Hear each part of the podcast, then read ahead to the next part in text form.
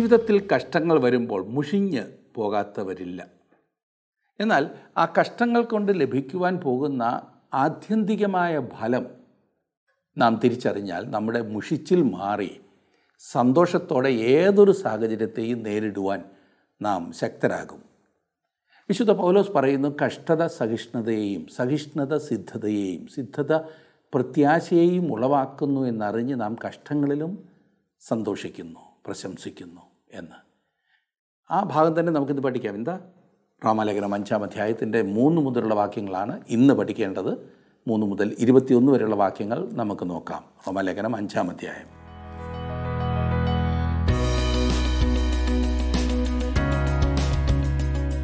റോമാലേഖനം അഞ്ചാം അധ്യായത്തിന്റെ മൂന്നും നാലും വാക്യങ്ങൾ ഞാനൊന്ന് വായിക്കാം. ശ്രദ്ധിച്ചാട്ടെ. അത് തന്നെയല്ല കഷ്ടത സഹിഷ്ണുതയെയും സഹിഷ്ണുത സിദ്ധതയെയും സിദ്ധത പ്രത്യാശയും ഉളവാക്കുന്നു എന്നറിഞ്ഞ് നാം കഷ്ടങ്ങളിലും പ്രശംസിക്കുന്നു. വേറൊരു വിധത്തിൽ പറഞ്ഞാൽ നാം കഷ്ടതയിൽ സന്തോഷിക്കുന്നു. കാരണം കഷ്ടത സഹിഷ്ണുത ഉളവാക്കുന്നു എന്ന് നാം അറിയുന്നു. മാത്രമല്ല സഹിഷ്ണുത സിദ്ധതയും സിദ്ധത പ്രത്യാശയും ഉളവാക്കുന്നു. മറക്കരുത് സഹിഷ്ണുത ഓട്ടോമാറ്റിക്കായി ഇങ്ങ് വരില്ല. കഷ്ടതയിലൂടെ നാം ക്ഷമ നേടിയെടുക്കുകയാണ്. കഷ്ടതയുമായി ബന്ധപ്പെട്ടുള്ള മൂന്ന് പദങ്ങൾ വളരെ രസകരമാകുന്നു. ഇല്ലേ? ഒന്ന് സന്തോഷം മറ്റേത് പ്രത്യാശ മൂന്നാമത്തേത് ക്ഷമ അല്ലെങ്കിൽ സഹിഷ്ണുത. അത് പരിശുദ്ധാത്മാവിന്റെ ഫലമാകുന്നു എങ്കിൽ തന്നെ ദൈവം തന്നെ ആയത് നമ്മിൽ പ്രാവർത്തികമാക്കണം. വേറെ വിധത്തിൽ പറഞ്ഞാൽ ഒരു വിശ്വാസിയുടെ ജീവിതത്തിലെ ഒരു ദൈവവേദലിന്റെ ജീവിതത്തിലെ ഏറ്റവും നല്ലത് വെളിയിൽ കൊണ്ടുവരുവാൻ കഷ്ടത ആവശ്യമാണ്.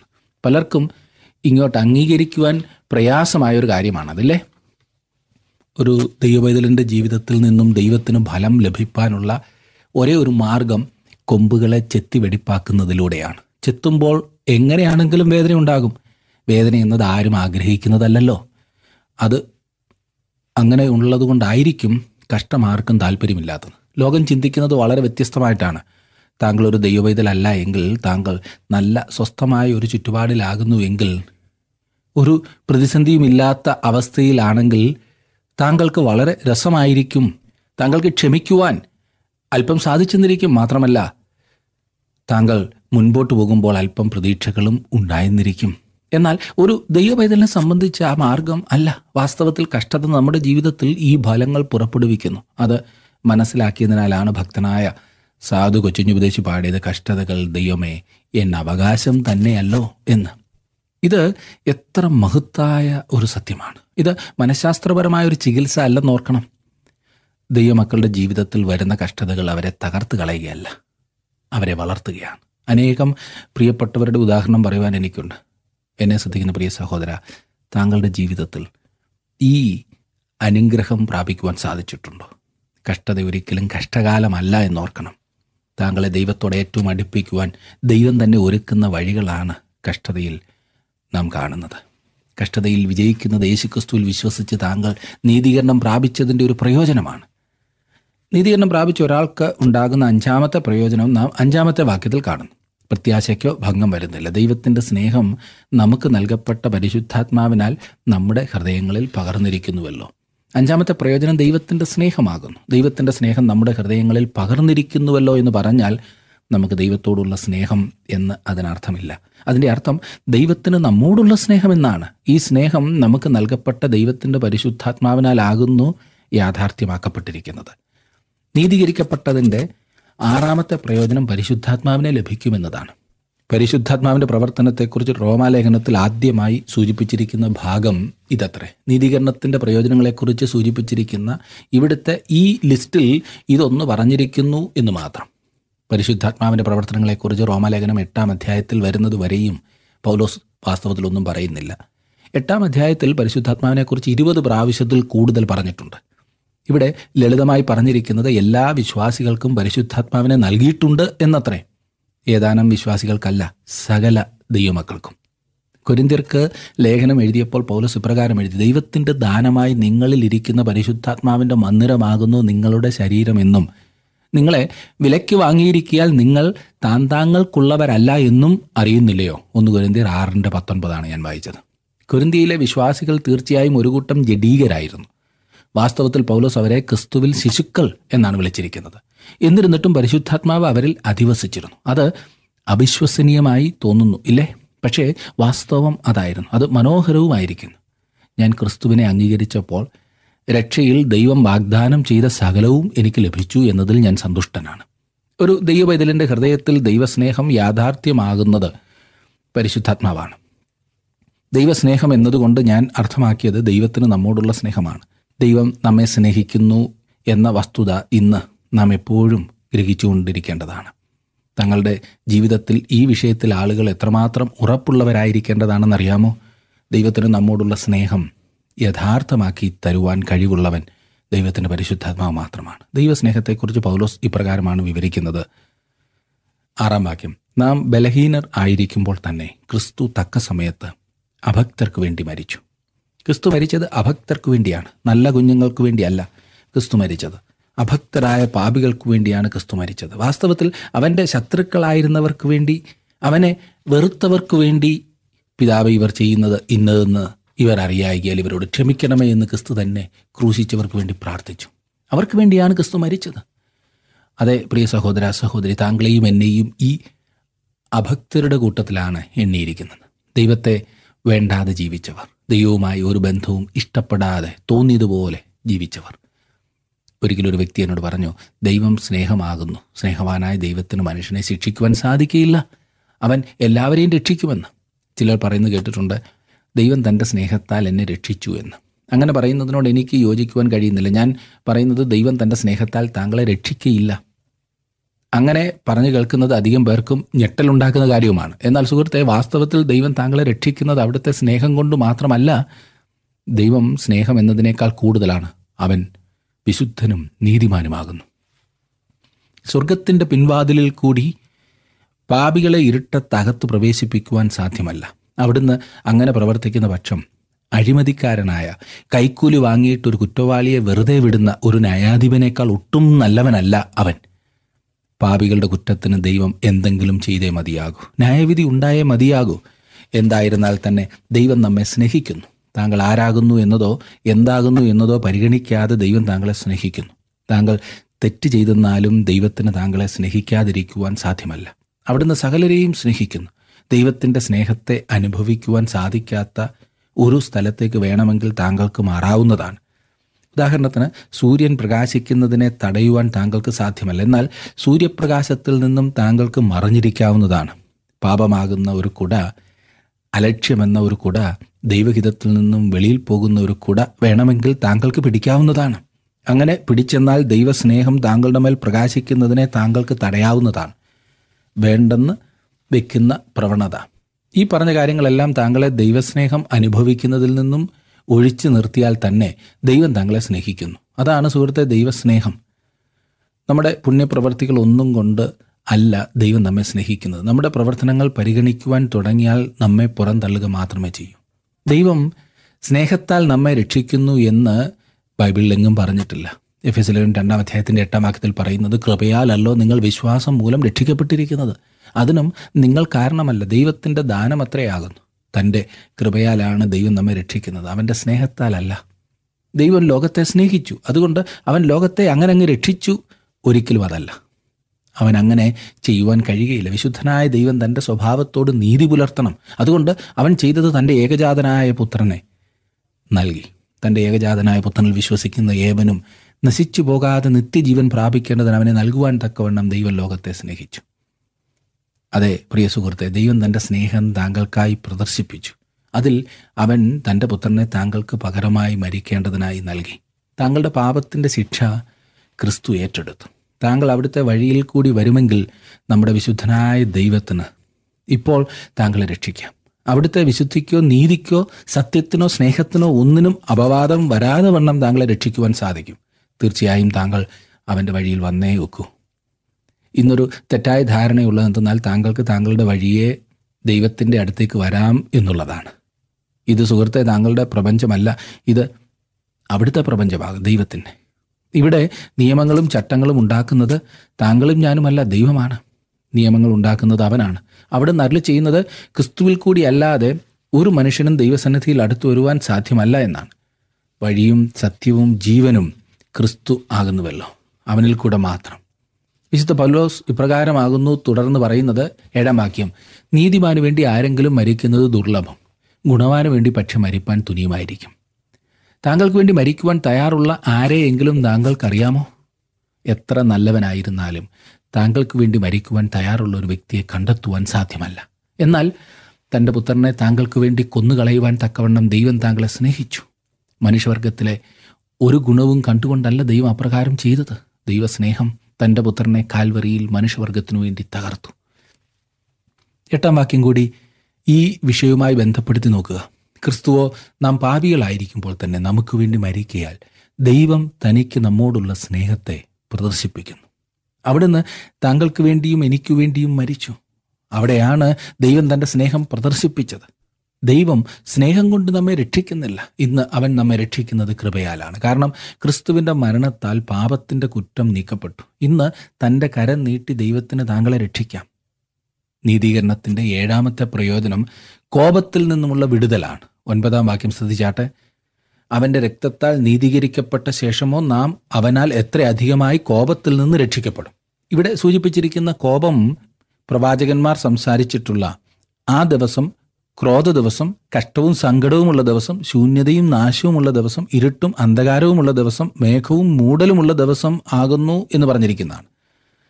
എന്താണ് ആ വലിയ കോപ ദിവസം? മഹോപദ്രവം എന്ന് യേശു കർത്താവ് വിളിച്ച ദിവസത്തെയാണത് സൂചിപ്പിക്കുന്നത്. പൗലോസ് വിശ്വാസികളോട് പറയുന്നത് നാം കോപത്തിൽ നിന്നും രക്ഷിക്കപ്പെടുമെന്നത്രേ. പാപത്തിന്റെ ശിക്ഷയിൽ നിന്നും നാം രക്ഷപ്പെട്ടു. പാപത്തിന്റെ ശക്തിയിൽ നിന്നും അവൻ നമ്മെ ഇന്ന് രക്ഷിച്ചുകൊണ്ടേയിരിക്കുന്നു. ഇനിയും ഭാവിയിൽ പാപത്തിന്റെ സാന്നിധ്യത്തിൽ നിന്ന് പോലും അവൻ നമ്മെ രക്ഷിക്കുവാൻ പോവുകയാണ്. പാപം നമ്മെ ഏശാതെ ദൈവത്തിന്റെ സന്നിധിയിൽ സൂക്ഷിക്കുന്ന അവസ്ഥ. എന്ന് പറഞ്ഞാൽ സകല വിശ്വാസികളും ക്രിസ്തുവിന്റെ രണ്ടാമത്തെ വരവിങ്കൽ ഈ ഭൂമിയിൽ നിന്നും എടുക്കപ്പെടും. ആ കോപ ദിവസത്തിൽ പ്രവേശിക്കാതെ നാം എല്ലാം രക്ഷപ്പെടും. അങ്ങനെ രക്ഷപ്പെടുവാൻ നമുക്ക് എന്തെങ്കിലും യോഗ്യത ഉണ്ടായിട്ടല്ല പിന്നെയോ നാം രക്ഷിക്കപ്പെട്ടത് ദൈവകൃപ ഒന്നുകൊണ്ട് മാത്രമാണ്. ദൈവത്തിന്റെ സൗജന്യമായ രക്ഷ. നാം കൃപയാൽ രക്ഷപ്പെട്ടു. നാം ഇന്ന് ജീവിക്കുന്നത് കൃപയാലാകുന്നു. കോടാനുകോടി വർഷത്തിനപ്പുറം നാം സ്വർഗത്തിലായിരിക്കുവാൻ പോകുന്നത് ദൈവകൃപയാൽ മാത്രമാകുന്നു സുഹൃത്തെ. പ്രശംസിക്കുവാൻ നമുക്കൊന്നുമില്ല. നാം കോപത്തിൽ നിന്നും രക്ഷപ്പെട്ടത് അവൻ മൂലമാണ്. അതായത് ക്രിസ്തു മൂലം. താങ്കളുടെ വിലപ്പെട്ട നിർദ്ദേശങ്ങളും അഭിപ്രായങ്ങളും പ്രാർത്ഥനാ വിഷയങ്ങളും ഇന്ന് തന്നെ ഞങ്ങളെ വിളിച്ചറിയിക്കുക. വിളിക്കേണ്ട number eight two eight one three eight four four five five.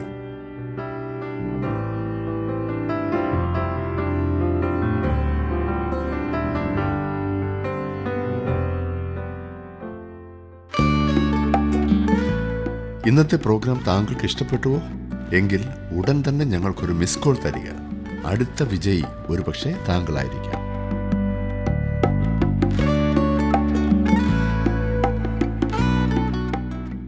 പത്താം വാക്യം നോക്കിക്കേ ശത്രുക്കളായിരിക്കുമ്പോൾ തന്നെ നമുക്ക് അവന്റെ പുത്രന്റെ മരണത്താൽ ദൈവത്തോട് നിരപ്പ് വന്നുവെങ്കിൽ നിരന്ന ശേഷം നാം അവന്റെ ജീവനാൽ എത്രയധികമായി രക്ഷിക്കപ്പെടും. നമ്മെ രക്ഷിപ്പാനായി യേശു കർത്താവ് ഈ ഭൂമിയിൽ വന്ന് മരിച്ചു. ആ രക്ഷയിൽ നാം തുടരുവാൻ കർത്താവ് ഉയരങ്ങളിൽ പാർക്കുന്നു. അവിടുന്ന് നമുക്ക് ചെയ്ത വലിയ ഉപകാരത്തെ മഹാകരുണയെ ഓർക്കുക.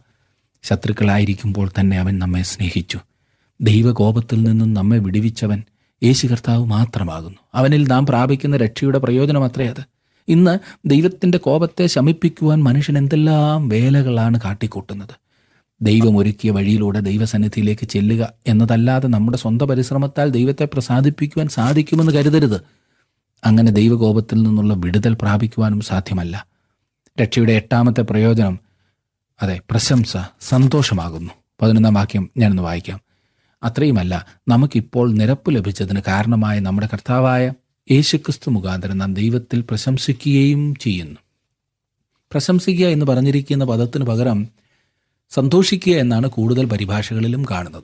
നാം ദൈവത്തിൽ സന്തോഷിക്കുന്നു. തിരുവചനത്തിലുള്ളതിൽ വെച്ച് അതിമഹത്തായ പ്രസ്താവനകളിൽ ഒന്നത്ര ഇത്.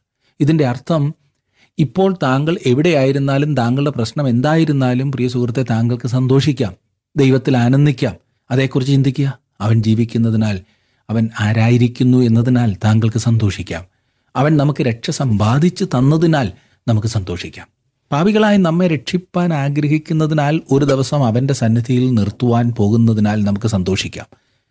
അവന് നമ്മോടുള്ള സ്നേഹം കാരണം നമ്മെ രക്ഷിക്കുവാൻ അവനൊരു പദ്ധതി ക്രമീകരിച്ചു. അതെ അത് മാത്രം പോരായോ? സന്തോഷിച്ച് തുള്ളിച്ചാടുവാൻ. ഒരു ദൈവപൈതലിന് തന്റെ ഹൃദയത്തിൽ സന്തോഷം ഉണ്ടായിരിക്കണം. ചിരിച്ചും കൊണ്ട് ഓടി നടക്കണമെന്നല്ല ഞാൻ ഉദ്ദേശിച്ചത്. പിന്നെയോ സന്തോഷമുള്ള ഒരു ഹൃദയം ഉണ്ടായിരിക്കണം. അത് സാധ്യമാകുന്നത് ക്രിസ്തുവിലുള്ള ആ ഉറപ്പിനാൽ മാത്രമാണ്. ഈ അധ്യായത്തിന്റെ ബാക്കിയുള്ള ഭാഗത്തിന് സംഭവനീയമായ വിശുദ്ധീകരണം എന്ന പേര് നൽകിയിരിക്കുന്നു. ഇവിടെ ഞാനൊരു മുന്നറിയിപ്പ് നൽകുവാൻ ആഗ്രഹിക്കുന്നത് എന്തെന്നാൽ ഈ ഭാഗം മനസ്സിലാക്കുവാനും അംഗീകരിക്കുവാനും താങ്കൾക്ക് ബുദ്ധിമുട്ടുണ്ടായി എന്ന് വന്നേക്കാം. സംഭവനീയമായ വിശുദ്ധീകരണത്തിൽ ആദാമിന്റെയും ക്രിസ്തുവിന്റെയും സംയുക്തമായ നായകത്വം എന്നൊന്ന് നമുക്കുണ്ട്. ഞാനത് വിശദീകരിക്കുമ്പോൾ താങ്കൾക്ക് കൂടുതൽ മനസ്സിലാകും. ആദ്യം നമുക്ക് ആദാമിന്റെ നായകത്വം ഒന്ന് ശ്രദ്ധിക്കാം. പന്ത്രണ്ടാം വാക്യം. അതുകൊണ്ട് ഏക മനുഷ്യനാൽ പാപവും പാപത്താൽ മരണവും ലോകത്തിൽ കടന്നു. ഇങ്ങനെ എല്ലാവരും പാപം ചെയ്യുകയാൽ മരണം സകല മനുഷ്യരിലും പരന്നിരിക്കുന്നു. ഈ വാക്യത്തിന് ഞാൻ എന്റെതായ ഒരു പരിഭാഷ നൽകട്ടെ. അങ്ങനെ വരുമ്പോൾ ഇതിലെ അർത്ഥം കുറെ കൂടി വ്യക്തമാകും എന്നത്ര ഞാൻ കരുതുന്നത്. ഈ കാരണത്താൽ അതായത് സകലർക്കും ഒരൊറ്റ വീണ്ടെടുപ്പുകാരനാൽ രക്ഷ ലഭിക്കുക എന്ന പദ്ധതിയാൽ ഒരു മനുഷ്യനാൽ പാപം ലോകത്തിൽ പ്രവേശിച്ചതുപോലെ അതൊരു പ്രമാണമാകുന്നു. പാപത്താൽ മരണവും സകല മനുഷ്യരും പാപം ചെയ്തു എന്ന അടിസ്ഥാനത്തിൽ മരണം സകലയിടത്തും സകലരിലും വ്യാപിച്ചു. ഇവിടെ ഒരു കാര്യം നാം ഓർത്തിരിക്കേണ്ടത് നാം ഇപ്പോൾ സംസാരിക്കുന്ന പാപം ആദാമിന്റെ പാപമാകുന്നു. ആദാമിന്റെ ആദ്യത്തെ പാപം. അവന്റെ രണ്ടാമത്തെ പാപമോ മൂന്നാമത്തേതോ നാലാമത്തേതോ അല്ല. ഏതൻ തോട്ടത്തിൽ വെച്ച് ആദാം ആദ്യം അനുസരണക്കേട് കാണിച്ച് അവന്റെ സകല സന്തതികളുടെ മേലും മരണം വരുത്തി വെച്ചത്. ആ ആദ്യ പാപം മനുഷ്യവർഗത്തെ പാപക്കുഴിയിലേക്ക് വലിച്ചെറിഞ്ഞ ആ പാപം. അത്രയും പറഞ്ഞപ്പോൾ പിൻപോട്ട് പോയി ചില അതിപ്രധാന കാര്യങ്ങൾ ചിന്തിക്കുവാൻ ഞാൻ ആഗ്രഹിക്കുന്നു. നാം നേരത്തെ ചിന്തിച്ചതുപോലെ നാല് വ്യത്യസ്ത വിധത്തിൽ താങ്കളും ഞാനും പാപികളാണ്. ഒന്ന് നാം പാപപ്രവൃത്തികൾ ചെയ്യുന്നതിനാൽ പാപികളാണ്. രണ്ട് സ്വഭാവത്താൽ നാം പാപികളാണ്. മൂന്ന് നാം പാപത്തിന്റെ അവസ്ഥയിലാകുന്നു. മനുഷ്യകുലത്തെ മൊത്തമായും ദൈവം പാപത്തിന്റെ കീഴ് പ്രഖ്യാപിച്ചിരിക്കുകയാണ്. നാല് ഒടുവിലായി ആരോപണം ചുമത്തപ്പെട്ടതിനാൽ താങ്കളും ഞാനും പാപികളാണ്. അതായത് ആദാം മനുഷ്യവർഗത്തിനെ മൊത്തം പ്രതിനിധീകരിച്ച് പ്രവർത്തിച്ചു. കാരണം അവനാണല്ലോ മനുഷ്യകുലത്തിന്റെ പിതാവ്. ആദാമിന്റെ സംയുക്തമായ നായകത്വത്തിന്റെ അല്ലെങ്കിൽ പിതൃത്വത്തിന്റെ അടിസ്ഥാനത്തിലാണ് ഇപ്പോൾ ക്രിസ്തുവിൽ ആശ്രയിക്കുന്നവരെ ക്രിസ്തുവിന്റെ സംയുക്തമായ നായകത്വത്തിൽ രക്ഷിപ്പാൻ ദൈവത്തിന് കഴിഞ്ഞത്. ഇതത്ര വേദശാസ്ത്രജ്ഞന്മാർ സംയുക്ത നായകത്വം അല്ലെങ്കിൽ പിതൃത്വം എന്ന് വിശേഷിപ്പിച്ചത്. ആദാമും ക്രിസ്തുവും മനുഷ്യവർഗത്തിന്റെ പ്രതിനിധികളാണ്. ആദാം മനുഷ്യകുലത്തിന്റെ സ്വാഭാവിക നായകനാണ്. ഞാനത് അങ്ങനെ അംഗീകരിച്ചിരിക്കുന്നു. ആദാം മനുഷ്യകുലത്തിന്റെ പിതാവാണ്. അതത്ര പൗലോസ് ഇവിടെ പറയുന്നത്. അവൻ സ്വാഭാവിക പിതാവാണ്. അവന്റെ അനുസരണക്കേടിന്റെതായ ഒരൊറ്റ പ്രവർത്തനം അവന്റെ സന്തതി പരമ്പരയെ മുഴുവൻ പാപത്തിൽ താഴ്ത്തി. ആദാമിന്റെ പാപത്തിനാൽ നാം എല്ലാം പാപികളാക്കപ്പെട്ടു. എന്തു ചെയ്യാം? ഇന്നിത് ആരുടെയും തലയിൽ കെട്ടിവെക്കുവാൻ നമുക്ക് സാധ്യമല്ല. ഒന്നാമത് ഇതുകൊണ്ട് അർത്ഥമാക്കാത്തത് എന്താണെന്നൊന്ന് നോക്കാം. ആദാമിൽ നിന്നും നമുക്ക് പാപസ്വഭാവം പിന്തുടർച്ചയായി ലഭിച്ചു എന്ന വസ്തുത ഇവിടെ സൂചിപ്പിക്കുന്നില്ല. എനിക്ക് എന്റെ പിതാവിൽ നിന്നും എന്റെ പിതാവിന് അദ്ദേഹത്തിന്റെ പിതാവിൽ നിന്നും അങ്ങനെ പിൻപോട്ട് പിൻപോട്ട് പിൻപോട്ട് ഈ പാപ സ്വഭാവത്തിന്റെ നൂൽ നീണ്ടു കിടക്കുന്നു എന്നത് സത്യമാണ്.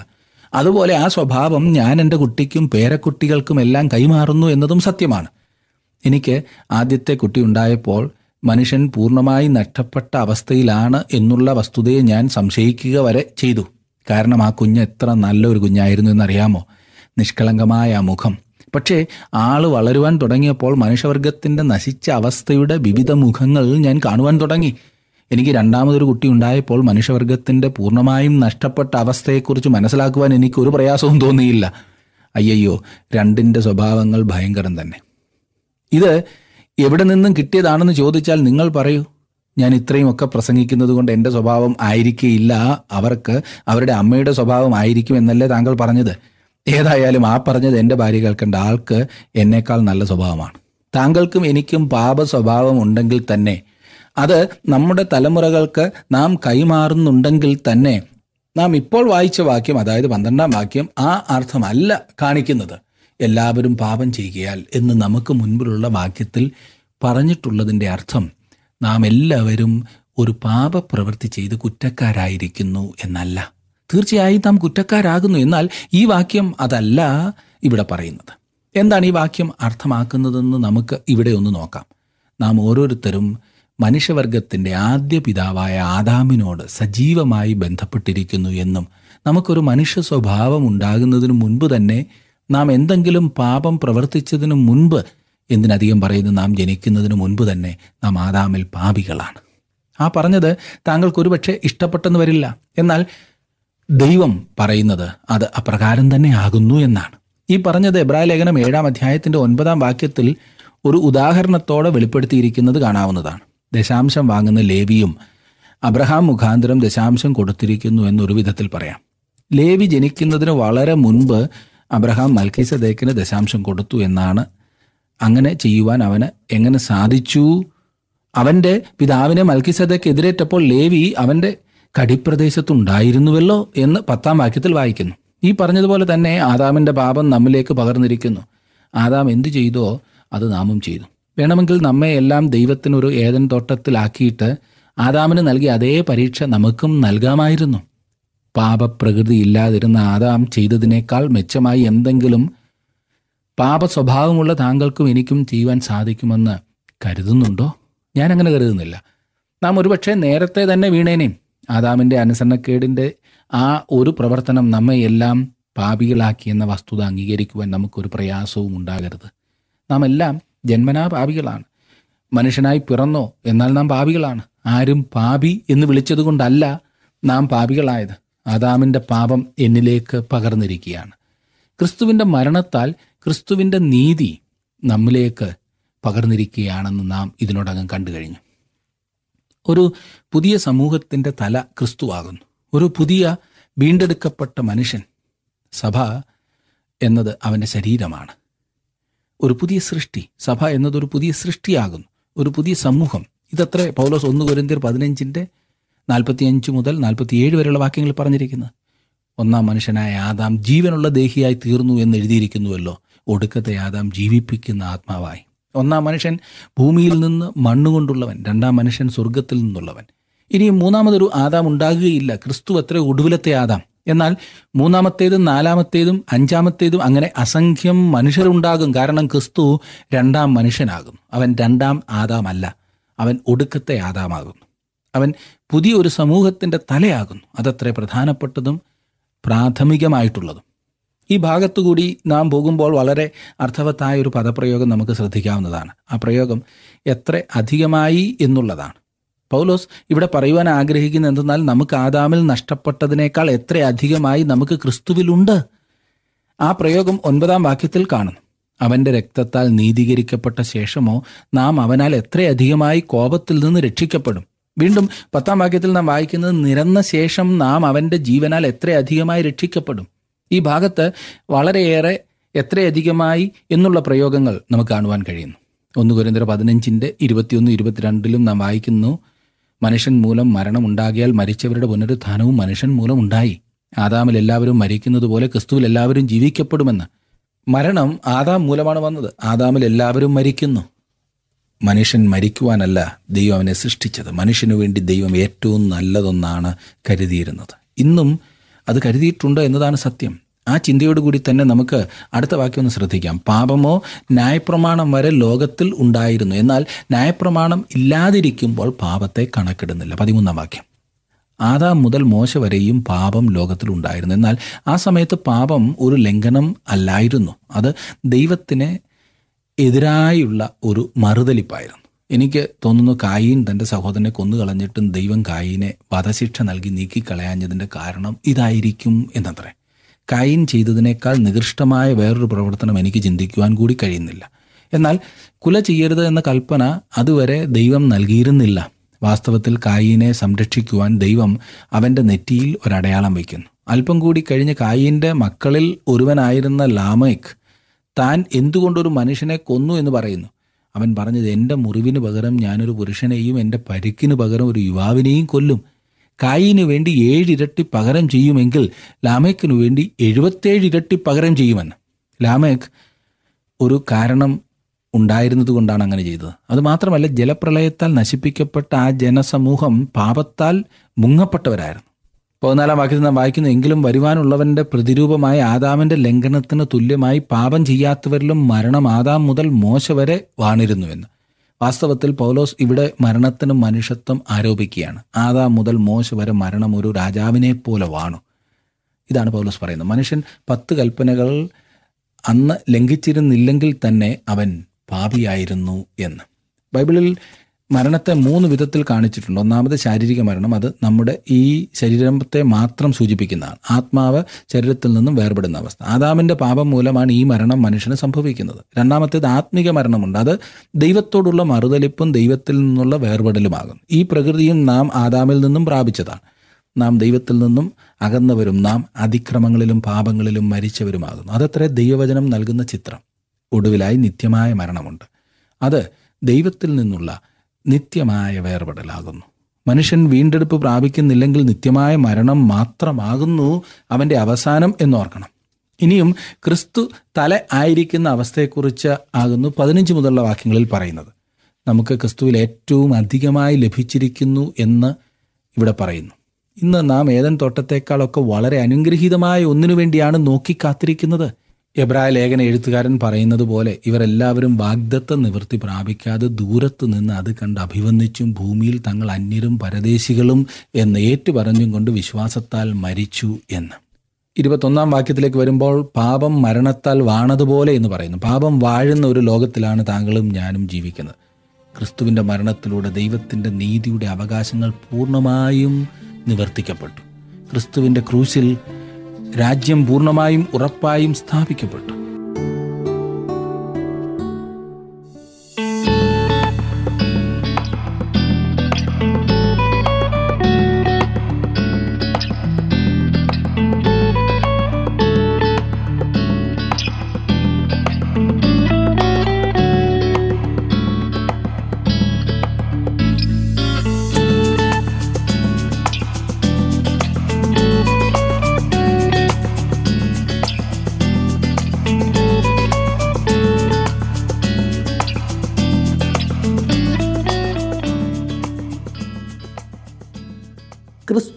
ക്രൂശിൽ ദൈവരാജ്യം പൂർണമായും സ്ഥാപിക്കപ്പെട്ടു എന്ന സത്യം നാം മറക്കരുത്. ആ ക്രൂശിലേക്ക് നോക്കിയ ആരും ഒരു നാളും ലജ്ജിതരായിട്ടില്ല. അവർ രക്ഷയുടെ അനുഭവത്തിലേക്ക് വന്നിട്ടേ ഉള്ളൂ. ഇന്ന് നമ്മൾ പഠിച്ച ഭാഗം നിങ്ങൾക്ക് പ്രയോജനകരമായിരുന്നു ഞാൻ വിശ്വസിക്കട്ടെ. തുടർന്നും ഈ പഠനത്തിൽ പങ്കെടുത്താട്ട് ദൈവം നിങ്ങളെ അനുഗ്രഹിക്കും. ഇന്നത്തെ പ്രോഗ്രാം താങ്കൾക്ക് ഇഷ്ടപ്പെട്ടുവോ? എങ്കിൽ ഉടൻ തന്നെ ഞങ്ങൾക്കൊരു മിസ് കോൾ തരിക. അടുത്ത വിജയി ഒരുപക്ഷെ താങ്കളായിരിക്കാം.